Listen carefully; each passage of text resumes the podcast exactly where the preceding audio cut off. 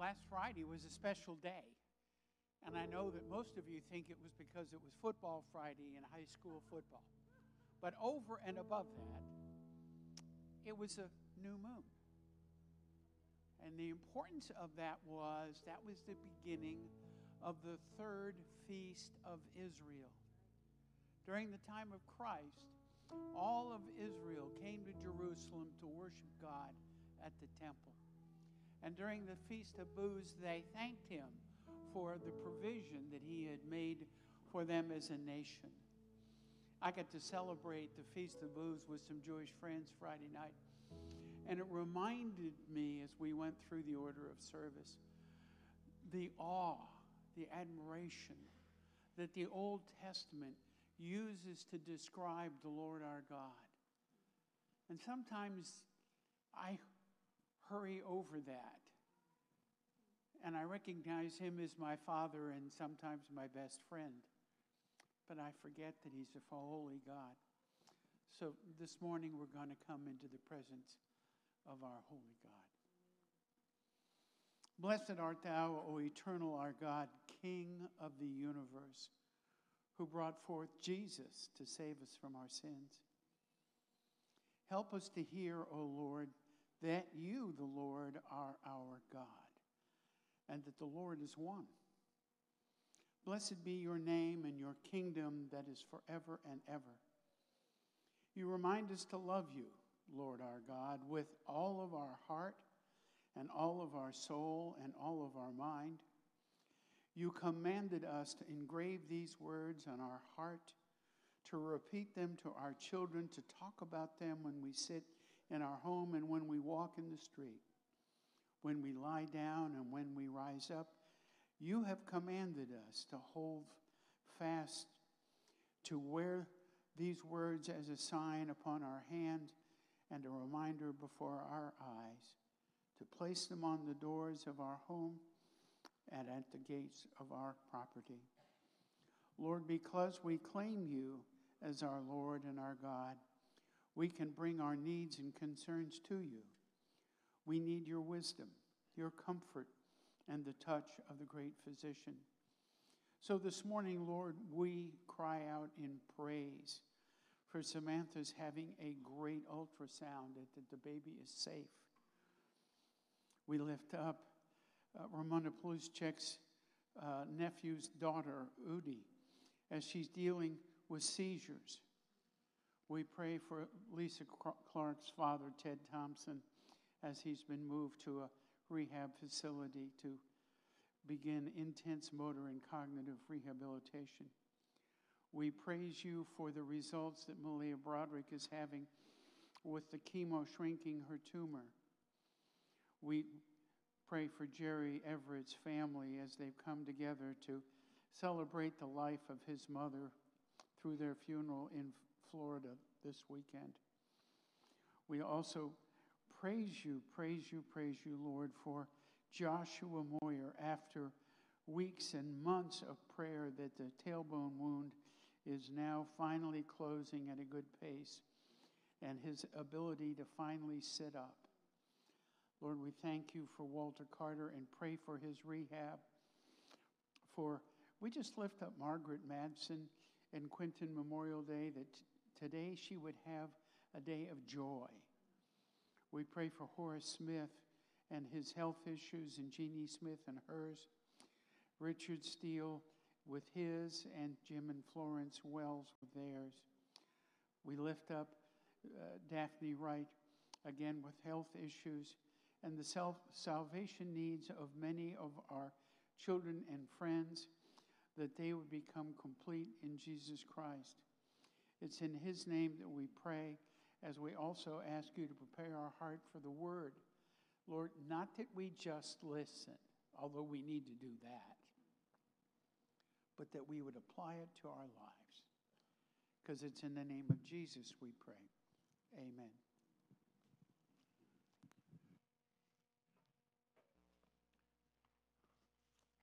Amen. Thank you, Larry. Um, let's have the kids be dismissed. Their time of worship upstairs. Parents, you can uh, just send them out to the lobby. They'll meet their teachers out there. You can pick them up upstairs at the end of the service. Um, well, happy Lord's Day to you all. Thank you for joining together in worship. It's a blessing, it's an opportunity we have to gather together on the Lord's Day and worship Him and to be assembled as the body of Christ. A few things going on in the life of the church to make you aware of. Um, you, uh, as you received, as you came in this morning, you received several things. One is the little bulletin half sheet that you can see a few things going on, and you can see um, how you could sign up for email communications, that sort of thing. The things that are big in the weeks ahead. Um, our choir is starting this week, starting to prepare for um, our Christmas uh, choir Sunday already. And so you can sign up for that still. You can come to practice uh, Wednesdays at 6 o'clock um, in October. So obviously, we're October 1st today. This Wednesday will be the first one. You can scan that QR code to get more information about the music and that sort of stuff. We also have the kids' Christmas program um, that you can sign up for on the sheet in the back of the, the room here. Um, you can uh, also sign up for that online and uh, get with Jason and Emily about the kids' Christmas choir, get with Jason about the adult Christmas choir, um, that sort of stuff. Big stuff going on in this season. But I want to draw your attention to this sheet right here. Um, congratulations. When you walked in this morning, Richard was kind enough to give you homework for the rest of the month. Um, this is uh, something that our elders have produced to ask you to pray and to pray in unity over the month of October. Uh, we've talked about it a few times. Um, on November 4th, the first Saturday in November, we'll be asking you to gather here Saturday morning and into the afternoon um, a little bit as we seek to go deeper in prayer together. We'll have some teaching on prayer. It's a Saturday morning prayer conference. We'll have some teaching on prayer. We'll also have opportunities to pray together, to pray around campus, to pray for our community, to pray for our church, to pray for the world.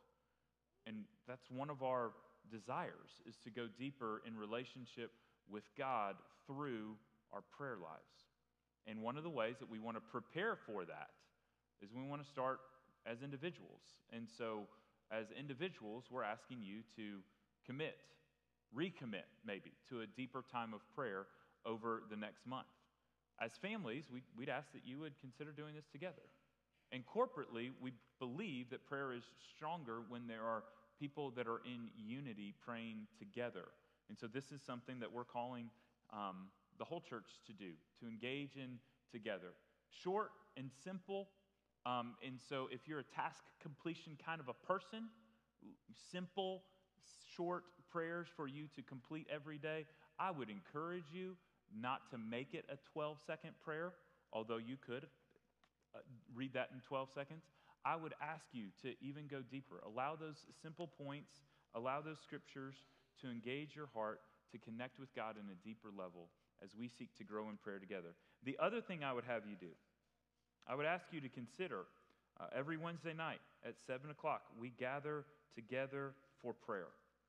And this month, we are moving um, our prayer meeting from the normal prayer room to the backstage cafe right behind me. And I'm going to ask you to just consider joining us at 7 o'clock on a Wednesday night for an hour of prayer together as a church body. I'd really encourage you to make time for that at least once. I'd really love if everyone in this room, everyone in our congregation came at least one Wednesday night in October as we seek to really go deep in prayer in October in preparation for what God's going to do with us um, through this conference in November. So, so remember all these things. Take this home. A daily prayer guide. Wednesday nights, 7 o'clock, come and pray. Saturday, November 4th, uh, join us for prayer. Um, some other things for you to be aware of. Um, coming up over the next month, we're going to have another baptism service on a Sunday morning. We're going to uh, have another baby dedication, and we're going to have another new members class over the next probably six weeks of this fall. We're going to do all three of those things. So if you're interested in taking the step of faith in baptism or in uh, bringing your, your young child forward to be dedicated before the Lord and before his assembled body, or if you're interested in taking a further step of membership for the new members information class, come and talk to me about any of those. Email the church office, and uh, we have a couple people interested, and we'll start floating some dates out there soon to try to get as many people as possible lined up for each of those. And now, if you would turn with me to Genesis chapter 12. As you make your way there, I'll tell you about Viktor Frankl, who was an Austrian psychiatrist. In 1942, he was in his late 30s, taken from his home as, along with his family, including his parents, but his wife, young children. Uh, his wife was pregnant at the time in 1942. They were taken out of their home by Nazis because they were Austrians, but they were also Jewish. And Viktor and his wife and his parents and children, uh, they eventually ended up in a Nazi run concentration camp. And what Frankl did, he was a psychiatrist. So, what do psychiatrists do? They observe human behavior, they talk to people, they, they learn, they ask questions. He started learning and asking questions about what led people in the concentration camp to endure and what led others facing the exact same circumstances just completely melt away into despair and hopelessness. Some people endured the suffering, endured the pain, endured the trauma, and somehow came out of the experiences in the concentration camps with some level of hope. Others faced with exactly the same stimuli, the same trauma, the same uh, physical uh, suffering, the same mental and psychological suffering, they came out in complete despair, or they died in the camps. And many people died of despair because they just lost hope and they lost the will to live.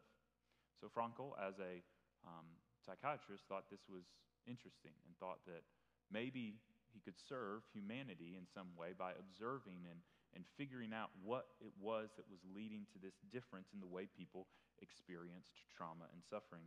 He developed a new discipline of psychotherapy out of his observations. He called it logotherapy. And the gist of it is this humans can, in, can overcome great suffering, great discouragement, disappointment, and even trauma by finding meaning and finding purpose even in the midst of the suffering. He said that if you find purpose and meaning in those moments of suffering, you can endure. You can even find hope. You can find a way through it. So for Frankl, he found purpose in his, his family, in his work that was before him. He was observing, he was trying to serve humanity after um, he got out by observing the, the behaviors and the, the spirits of others around him. And he found all sorts of people finding purpose and meaning in different things. For some, it was family. For some, it was the children that they wanted to get out and get back to. For some, it was some purpose they had in, in getting out of the camp. For some, it was their faith, their belief in God. But there were all sorts of things. What Frankl said in, in his book that was later published, Man's Search for Meaning, he published the book and he said, What man actually needs is not a tensionless life, but rather the striving and struggling for some goal worthy of him. He said, You don't need calm. You don't need bliss. You don't need a tensionless life to be successful.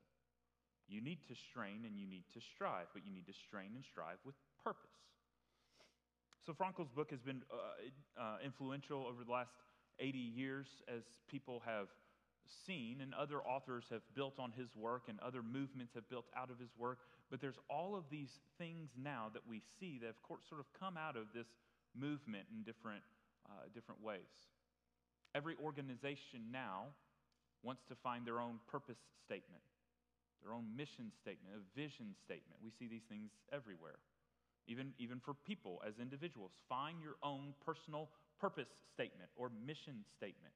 You got to know what you're about so that you have meaning in every circumstance, so that you can, you can find meaning through whatever happens. So, whether it's an organization, whether it's a church, a ministry, or an individual, find purpose, find meaning.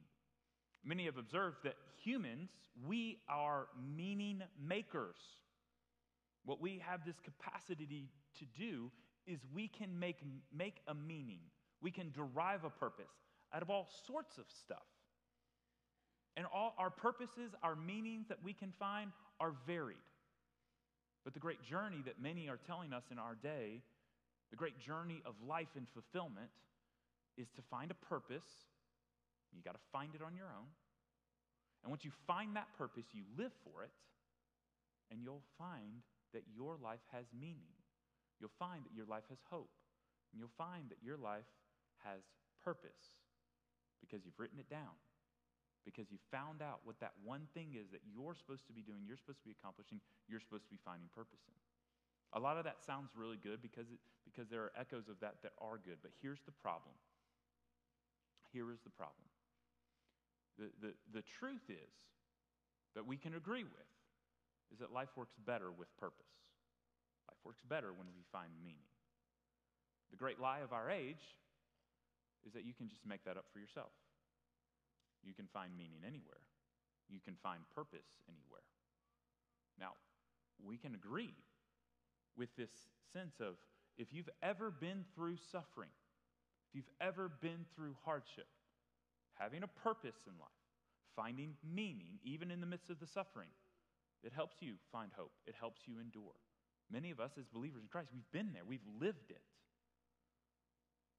But that purpose and meaning can't be something that you created, can't be something that you made up. But that is what so many of the movements of this world and the ideology of our age is trying to convince us of that man can make his own meaning and his own purpose. We spent a few weeks now in the life of Christ talking about those that encountered Jesus. And now we're going to back up the story a little bit. And, and we just did about four weeks on those people that were encountering Jesus and how they were, their lives were shifted and changed out of their encounters. We also looked at how Jesus encounters people, not just what was happening in them, but what Jesus was displaying for us and our mission in our lives. We're backing up now to go from Matthew, Mark, Luke, and John, the biographies of Jesus. We're going all the way back to Genesis, the first book. And we're going to do a, a few weeks here in October centering around those encounters that are related to Abraham and his offspring. How God encounters people in the book of Genesis and how that shifts and changes everything. So, today, Genesis chapter 12, we'll actually start at the end of chapter 11, and we'll see how Abram, or Abraham, encountered God, rather, God encountered Abram, and how that encounter brought purpose. Not a purpose that Abram discovered, but a purpose that was clearly demonstrated and given to him. So we'll start reading. Um, I'm just going to read the whole passage that we'll deal with today up front. I'm going to start in Genesis 11 27, and we'll read through uh, chapter 12, verse 9. Now, these are the descendants of Terah. Terah fathered Abram, Nahor, and Haran. And Haran fathered Lot. Haran died in the presence of his father in the land of his kindred, in Ur of the Chaldeans. And Abram and Nahor took wives. The name of Abram's wife was Sarai, and the name of Nahor's wife Milcah, the daughter of Haran, the father of Milcah and Iscah. Now Sarai was barren, she had no child. Terah took Abram his son, and Lot the son of Haran, his grandson, and Sarai his daughter in law, his son Abram's wife, and they went forth together from Ur of the Chaldeans to go into the land of Canaan. But when they came to Haran, they settled there. The days of Terah were 205 years, and Terah died in Haran. Now, Genesis 12, 1 through 9, the, the call of Abraham. This is as we read it, and I hope you, you have your Bible out or at least look it up on your phone and you, you see, Genesis 12 is one of the most important passages and foundational passages for all that comes from here. This is what, what New Testament authors would later say this is God preaching an early version of the good news of the gospel to a man, Abraham. And it's actually a huge contrast to what I didn't read. Go back this week and read the early part of Genesis 11 and see the complete debacle of human society without purpose and meaning derived from God. And recognize that in the context, as we read through this, this is a contrast. There's Babel on the one hand. Man has purpose, man has meaning, and it all falls apart. But Genesis 12, Abram comes into the story as the anti Babel this is man's way, Babel. This is God's way, Abram and what follows. Now, uh, chapter 12, verse 1. Now the Lord said to Abram, Go from your country and from your kindred and your father's house to the land that I will show you. I will make of you a great nation. I will bless you and make your name great, so that you will be a blessing. I will bless those who bless you, and him who dishonors you I will curse. And in you all the families of the earth shall be blessed. So Abram went as the Lord had told him, and Lot went with him. Abram was 75 years old when he departed from Haran. And Abram took his wife Sarai, and Lot his brother's son, and all their possessions that they had gathered, and the people they had acquired in Haran. And they set out to go to the land of Canaan. When they came to the land of Canaan, Abram passed through the land to the place at Shechem, to the oak of Moreh. At that time, the Canaanites were in the land. And then the Lord appeared to Abram, and he said, To your offspring I will give this land. So he built there an altar to the Lord who had appeared to him. From there he moved to the hill country on the east of Bethel and pitched his tent, with Bethel on the west and Ai on the east. And there he built an altar to the Lord and called upon the name of the Lord. And Abram journeyed on, still going toward the Negeb. Now, this passage, we're going to unpack it in three parts. We'll see the call of Abram, we'll see the promise to Abram, and we'll see the new purpose. How God defines purpose, and how we, as Abram did, can have our lives completely transformed, upended by a divine statement of purpose. Chapter 11, as we, as we look at some of the background, we see that um, Terah Abram's father had actually begun the journey. Ur of the Chaldeans was an ancient city that's been excavated, and lots of historical research and archaeological research has taken place. Real place, real place, one of the oldest societies in, in the world. Um, Ur of the Chaldeans was right there in the Fertile Crescent. If you've heard the talk about the Fertile Crescent and how uh, early human civilizations developed there between the Tigris and the Euphrates going into the Mediterranean Sea, that is all this land that we're talking about here comes from the Fertile Crescent, Ur of the Chaldeans, down to what is, what is the land of Canaan, the land of Israel, where Abram ends up. So he moved from between the, the Tigris and the Euphrates and Ur of the Chaldeans. He, and Terah, Abram's father, makes it part way. Okay? That's something that's interesting here. Uh, Abram is not called in Ur, he is called when he's halfway there. Uh, because it says that Terah uh, sought to go there. They went, uh, the end of uh, verse 31 there, they went forth together from Ur of the Chaldean, Chaldeans to go into the land of Canaan, but they didn't make it. For whatever reason, when Terah got to Haran, they settled, they stopped. And Haran died in, or Terah died in Haran. But then Abram was called in Haran, the halfway point from Ur to, to Canaan, where he was called to go and God meets him there. Um, we know, Joshua 24 tells us, that Abram and his fathers and the generations before him worshiped other gods. Joshua 24 tells us this. Abram did not always worship the God Yahweh of Israel until God met him. So these are pagans. These are those that worship false gods, those that don't know the name of the one true God. It's important to remember the storyline of Scripture and remember this place in Scripture. That Abram is so unique and it's so important what God does here with Abram. Because Adam and Eve have failed. And after Adam and Eve, all of human society goes, goes in the wrong direction. And then God sends the flood and God rescues Noah and his descendants, but Noah and his descendants don't get it right either.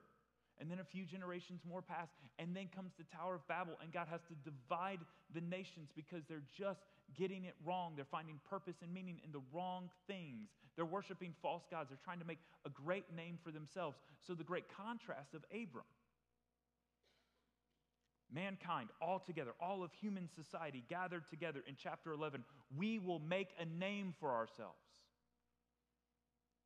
Chapter 12, God picks one random guy I'll make your name great. All of human society in Babel was gathered together. We're going to make the name of humanity, of mankind, great. This is our search for meaning, our search for greatness. And God has other plans. And God's plans are very specific. And God specifically calls one person. And he calls one person. And think about this. Verse 1 is the call. Now the Lord said to Abram, Go from your country and your kindred and your father's house to the land that I will show you. Where? He doesn't tell him. Think about the faith. The author of Hebrews, other, Old, other New Testament authors, they recognize this is an amazing step of faith for Abram. Because though his father had already set an example of leaving and going from one community to another, um, there's not a real clear plan here, at least not in Abram's mind, because God doesn't give it to him. God doesn't give him the map. God doesn't give him the name of the city. God doesn't say, Here, here's where we're going. God says, Go with me, and I'll take you to the land that I will show you. So, Abram's question here has got to be where, but God's purpose is still a little bit hidden, even as he calls him. And you see, as we move from the call in, in verse 1 to the promise in verse 1 through 3, you see God add details, put some flesh onto the skin of, of what that, that looks like, what that means. But the new purpose is still not fully there. Look at verses um, 2 and 3. There is a threefold, three, there are three components of the blessing here in verses 1, 2, and 3. Verse 1, you're going to the land I will show you. Verse 2, I will make of you a great nation. I will bless you and make your name great so that you will be a blessing. And number three, I will bless those who bless you. So that's it land, descendants, and blessing. Verse 1 says, I'm going to take you to land and it's going to be yours. Verse 2 says, I'm going to make a nation out of you. I'm going to give you lots of descendants. And verse 3 into 2 and 3 says, I'm going to bless you so that you can bless others. And as others bless you, I'm going to bless them. There's lots of components of that blessing. God blesses Abram. Abram then has the opportunity to bless others. And anyone that blesses Abram gets blessed by God. There's a very special relationship. It's a unique relationship. Not since Adam and Eve has God been, been this close in relationship to any human being. And Adam and Eve, they broke that for themselves and the rest of us. And now here's God saying, You, Abram, not on condition of your obedience, not on condition of your morality. There's nothing about Abram that we see described in Scripture that says he's this great guy. God just picks him. He's just the one that God picks. He has some plan. See, God is not here calling the, the man that has such great character. No, God is calling the one whose character will be built by God's calling. God is calling him to something he's not capable of, and we're going to see it very clearly here. He's clearly not capable. He clearly doesn't have this holy, super righteous character. He messes up a lot along the way. He makes the same mistakes multiple times. But God is equipping the called, not calling the equipped. So we see this, this contrast of the way the people did it in Babel and the way God's going to do it uh, through Abram. By faith, Abram was going to get what never truly comes through the, the self effort of the men in Babel. But of course, the blessing that we're talking about here is not just for Abram. The blessing that we're talking about is all nations.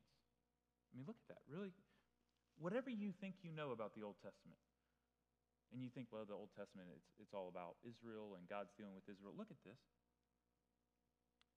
Verse 3 I will bless those who bless you, and him who dishonors you I will curse. And in you all the families of the earth shall be blessed. Now, some of you have been taught by well meaning Sunday school teachers, by well meaning preachers, by your own study of the Bible, great Bible studies, all those sort of things, have probably given you this just a little bit off center idea that all the Old Testament cares about is Israel. That, that, the, is, that the plan of the Old Covenant, that the plan of the, the books of the Old Testament is just all about Israel and God, God doesn't care about anybody else in Israel. That's not true, and it's not true from the very beginning. The action plan of Israel was for the nations. God didn't just love Israel, God loved the nations through Israel. God's purpose was to love one man, choose one man, to love him and his descendants, to love a nation, and through that path, through that genealogy, through that family tree, to love all nations.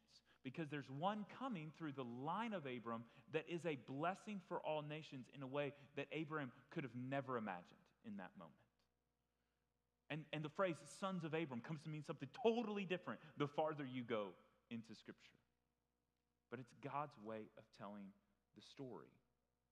So he says, Anyone who blesses you will be blessed.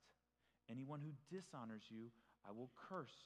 And in you all the families shall be blessed.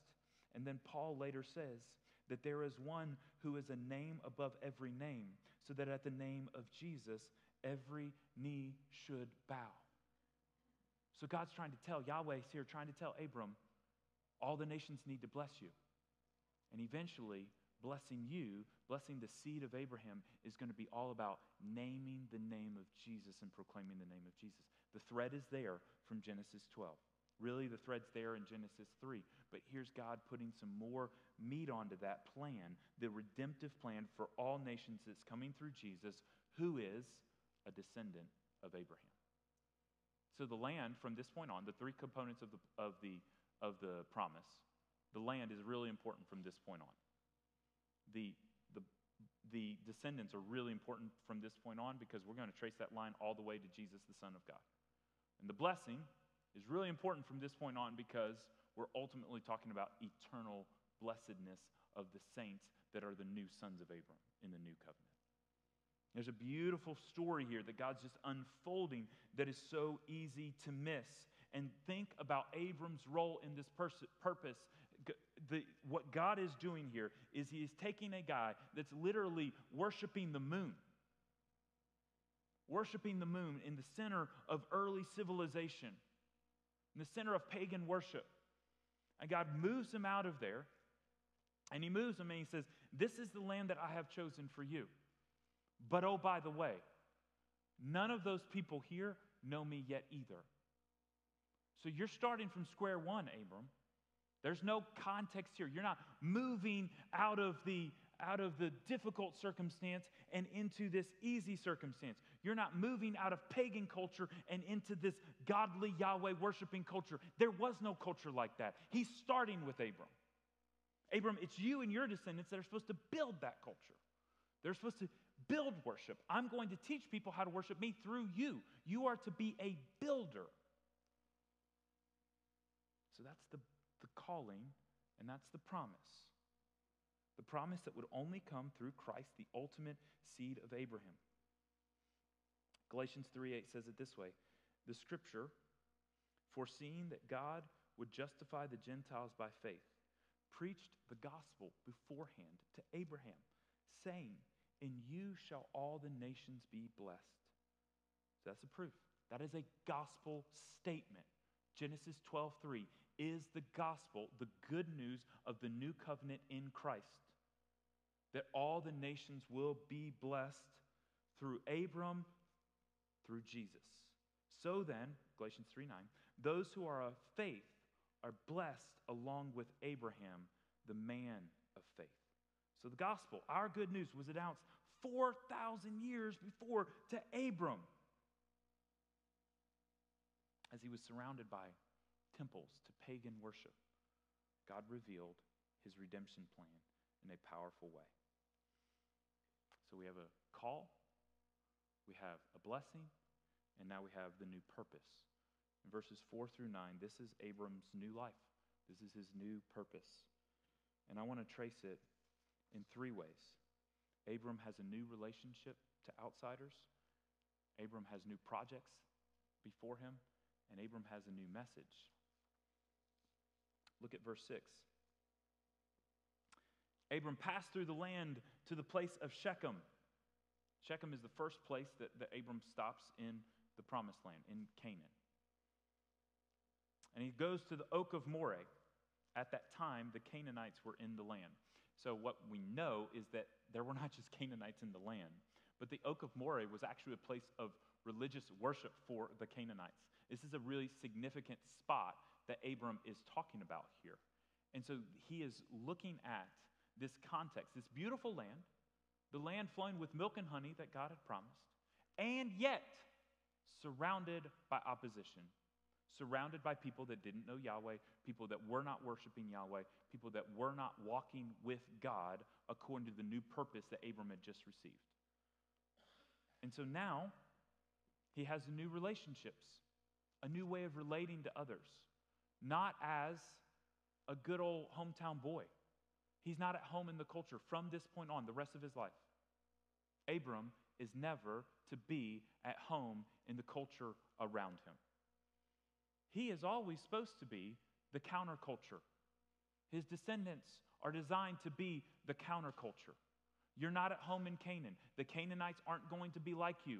You are supposed to build something different, a counterculture that's going to change the culture of Canaan. You're supposed to live your lives differently. You're supposed to worship differently. You're supposed to do different things. So his relationships with the first people he met in Canaan, they weren't new peers, new friends. They were people that were opposed to the way of life that Abram had been given. And here's, here's where we start talking about us a little bit. What is our role in the relationships with those outside? What is our role in the culture of our day? What is our role in our own workplaces and, and schools and the environments in which we build and connect in relationships? Do we see ourselves fitting in, wanting to fit in, desperate to fit in? God didn't call Abram to go to Canaan and fit in. And I don't think God really calls anyone in Scripture to go into a new culture and fit in. He calls his followers, Old Covenant Scriptures, New Covenant Scriptures, he calls his followers to come and be different, to be change agents, to be the counterculture, to follow him as the cultures of the day, whatever day it is. Everybody's so worried about our day. His day was pretty bad too. Whatever day it is, the cultures of the day are going to be prone towards sin and worldliness and the things that go against God. And so, therefore, followers of Yahweh are called to be the counterculture, are called to live different, to live sent. Because we're not home in the culture, we're sent into the culture to be representatives of God. So Abram sets this example for us early, and we see that all throughout the scriptures that God is continually moving people for his purposes and for his glory, taking people out of where they are and putting them into new places so that he can use them for his purposes and for his glory. He takes, he takes David out of shepherding and puts him on the throne for his purpose and for his glory. He takes Ruth out of Midian and puts her in, into Israel for her, his purpose and his glory. He takes Esther and puts her on the throne for his purpose and for his glory. Elijah, Elisha, Ezekiel, he calls them into his ministry for his purpose and for his glory. He's moving people around, shaping his purposes and his will to do his kingdom work. And you and I have been called by Jesus to follow him into the places that we go each and every day. We're living as called people into new relationships with outsiders. Number two, I said already, Abram was a builder. That's what God called him to do. Look what he builds. Uh, verse 7 The Lord appeared to Abram. This is this, this encounter. So he, he speaks to him in verse 1, and then he appears to him um, here in verse 7. He, the Lord appeared to Abram and said, To your offspring I will give this land. So there he built an altar to the Lord who had appeared to him. So when he's in Haran, in verse 1, God speaks and says, You got to get out of here. And then in verse 7, he's in Shechem, in the promised land, in Canaan, where God has called him to. And Lord shows up and speaks to him again. Whether he appeared in verse 1 or not, we don't know. We know he appeared in verse 7. And in verse 7, Abram builds something an altar. He builds an altar to worship God. But then from there, he moves on to the hill country to the east of Bethel and pitched his tent, with Bethel on the west, Ai on the east, and there he built an altar to the Lord. And what's interesting to see, from this point on, we see that one of the things that Abram does is he goes from being the pilgrim and the sojourner the man without a home, the nomad, to a builder. But the building that he does is building focused on the worship of Yahweh. He builds an altar. The first one we see is verse 7. He builds an altar in Shechem. And then we see in verse 8, he builds an altar in, Heb- in Bethel. And then in chapter 13, he builds an, al- an altar in Hebron. And then in chapter 22, he builds an altar at Mount Moriah. And this is Abram's legacy. Is God's calling him and God's moving him and Abram is building a culture of worship of the one true God where he goes. He is a worshiper of the one true God and he is continually trying as he goes to be the best representation of a worshiper of the one true God Yahweh. And he's building altars not just so he can worship, but so that others can worship. That's his new project to spread the worship of Yahweh amongst the nations around him. Not particularly successful in his lifetime, but his seed, Jesus, is really, really successful at doing that.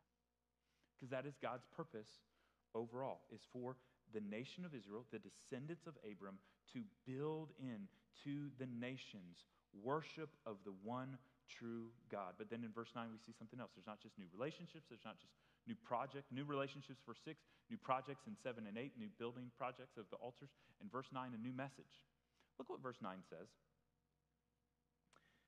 Or verse 8, sorry. there he built an altar and called upon the name of the Lord. That's what I want you to underline there. What is, what is Abram's speech? What is Abram's message? Now, we know from earlier in this passage that Abram brought a number of people with him. And when Abram brought a number of people with him, he brought, of course, his wife. He didn't have any descendants. There were other people that were with him other people that had joined him in his pursuit, a part of his party. There was his nephew Lot, and there was, as we see later in these passages, Abram has a large party of people that are traveling with him, that are establishing this, these communities with him. And so, what Abram is doing in calling upon the name of the Lord, he is calling for the worship of Yahweh.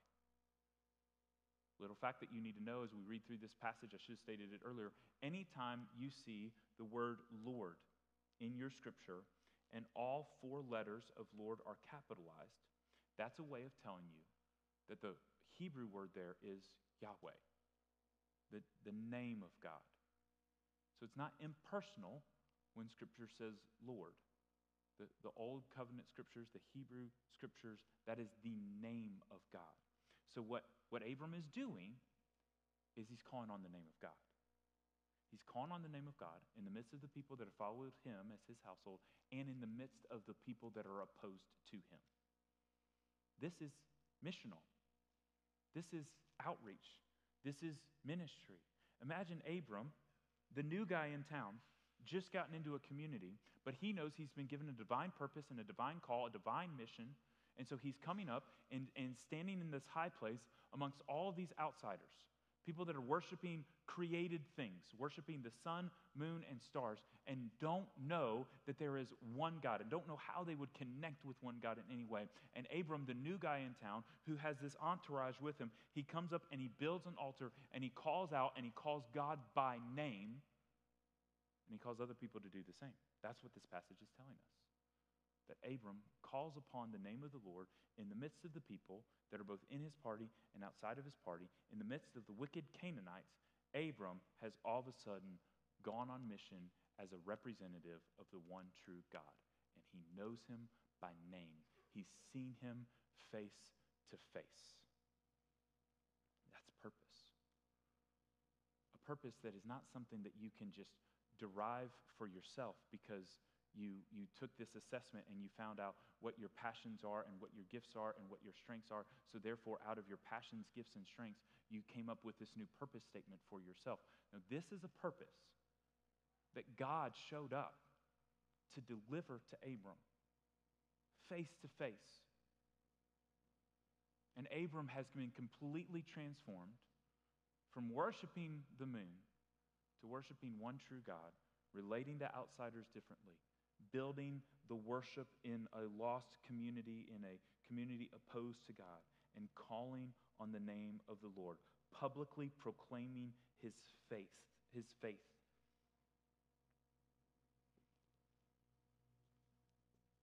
Martin Luther translated this passage in uh, verse 12 and emphasized that calling on the name of the Lord in 12:8 actually conveys the idea of preaching Preaching in the midst of a large entourage, we see that in 1414, proclaiming Yahweh in a public event, extolling his great attributes and his mighty works. Abram says, I'm new in town. You don't know me. This is why I'm here. This is who I'm following. This is what he's all about. It's a public spectacle for the sake of the name and fame of Yahweh, the one true God. Think about that sort of purpose. Think about how that shifts you and changes you. Abram has been radically, radically transformed. But wait. Because then comes verse 10. There was a famine in the land, so Abram cuts and runs. There was a famine in the land. Abram went down to Egypt to sojourn there for the famine was severe in the land. God has just given him a whole new purpose, a whole new calling, new relationships, new projects, new message, new home. And then a famine comes and Abram leaves the home. And what happens when Abram leaves Canaan? Bad stuff happens. He goes to Egypt. He looks at his wife, says, Hey, you're beautiful. Pharaoh's going to notice. The men of Egypt are going to notice. So let's just lie to them and let's just say you're my sister. And then what happens as you go on in verse 12, verse 12, 17, or chapter 12, verse 17, the Lord afflicts Sarah, or Pharaoh with great plagues because of Sarai, Abram's wife. Why? Because of Abram's lie. Because of Abram's lie and Sarai's lie, Pharaoh and Egypt gets afflicted with plagues. Pharaoh gets mad, and, and eventually they find out what happened, and they send him away when they find out that he had lied. By the way, that's not the only time Abram does it. So, what's happened here? What do we learn? My whole sermon was built around this beautiful transformation of Abram. God shows up, speaks to him face to face. God appears to him in Shechem and says, This is your goal. This is your life. New relationships, new projects, new message. Here's your calling. Go. You're different now. And he's not He's still self preserving, still fearful, still focused on the issues, cares, and concerns of the world. So, what gives? Does that nullify the new purpose and the beauty of the new purpose God has just given? No. It shows us how hard this new purpose and new life are to grasp. The beauty of, the, the beauty of this whole story, the beauty of this whole passage and picture is that we stand in a position of advantage over Abram himself. Abram was called by Yahweh, the one true God, to a new purpose, a new life, and he failed. But as he failed, he failed forward, and God brought him along, and God was faithful when Abram was not faithful. But we stand in advantage. Why? Because the line of Abram was completed. We're called to the same new purpose that He is. We're, we're called to those same things on the screen new relationships, new projects, new message. We proclaim the kingdom of God. We make disciples everywhere we go. We see everyone as a potential disciple of Christ as we meet them and relate to them. We are building his kingdom in what we do. That's our purpose. That's our calling. The gospel of Jesus Christ above all, out, above all else. Christ in him crucified. That's who we are. but we have access to a new power. The power of sin still had control over Abram as he was called. The power of sin has no power over the one who has received new life in Christ. Are we still infected and infiltrated by sin? Yes, we still have the same temptations, but there is no power there.